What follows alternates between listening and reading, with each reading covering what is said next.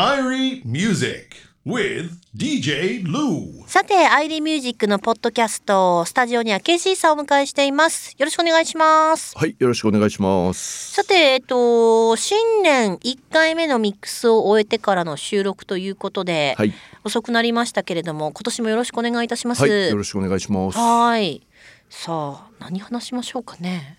今年の活動について、あ、ではお願いいたします。えあのさっきのオンエアでもちょっと言ったんですけど、うん、あのもっとレゲエ聴こうぜというち小さい時からレゲエ聴こうぜっていう活動をしようと思って。それはあれですか、やっぱりあの野球しようぜにこう乗っかったというか、そういうことにしようと思います。後付けで。でもまあ 大谷選手にね。気分的には一緒ですね、ああ、なるほどなるほど。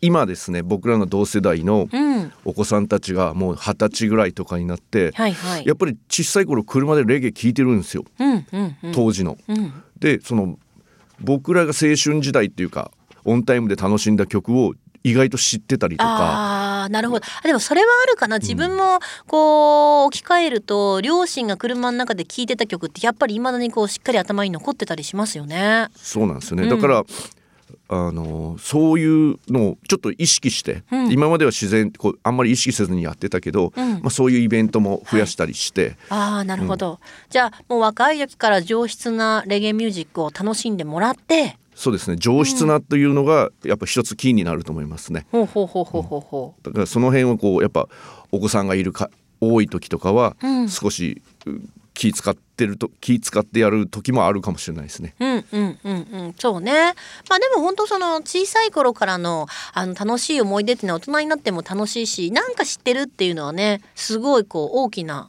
はい。まあだからのレゲエが広まっていくってことですよね。そうですね。うんなんかもうちょっとこうやっぱり今マーケット的にはすごくうんこう小さくなってきてるのはもう世界的にも事実なんですけど、ヨーロッパとかはアフリカとかうんうんは今また人気が出てきて、はい。こうすごいこう活気が出てきてるんで、うんうん。もう日本も負けずにとね。こんな片田舎というか地方から草の根運動を始めようかと思って。いやでもさあれじゃないですか。そういうのって結局そのまあその小さい頃から聞いててでまたふとした時にあちょっとアーティストになってみようかなとかなんかセレクターになってみようかなって思う方だっていらっしゃるかもしれないじゃないですか。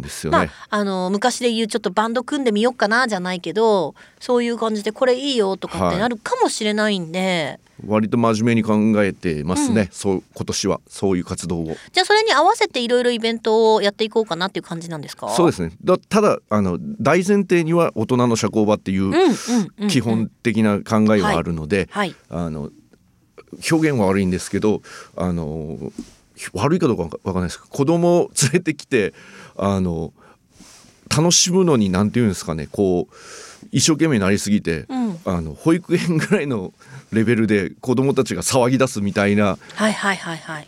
のはちょっと。あなるほど、だからお子さんも楽しめるイベント。そしてこの時間は大人が楽しむイベントとかあとでもまあそれっていうのはもうマナーの問題で楽しむのはいいけどお子さんから目を離さないように。それですね。はい、それは大人としててかそれはもうその人の問題ですね。質のね。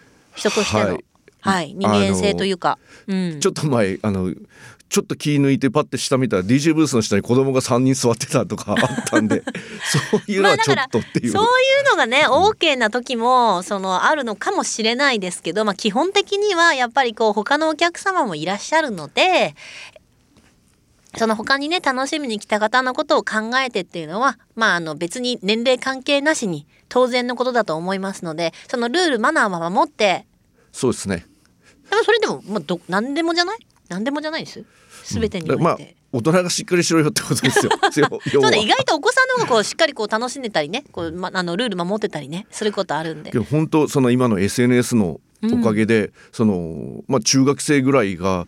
まあ、名前出すチェホンの曲だとか、うんうん。そのアーティストレギュラーアーティストの曲結構知ってたりするんですよね、うんうんうん。僕らよりひょっとしたら知ってる時もあって、はいはいはい。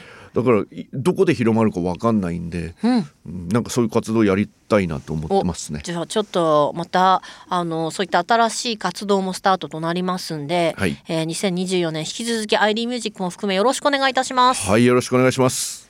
Love FM Podcast. ラのホームページではポッドキャストを配信中。スマートフォンやオーディオプレイヤーを使えばいつでもどこでもラブ f m が楽しめます。ラブ FM.co.jp にアクセスしてくださいね。Love FM Podcast.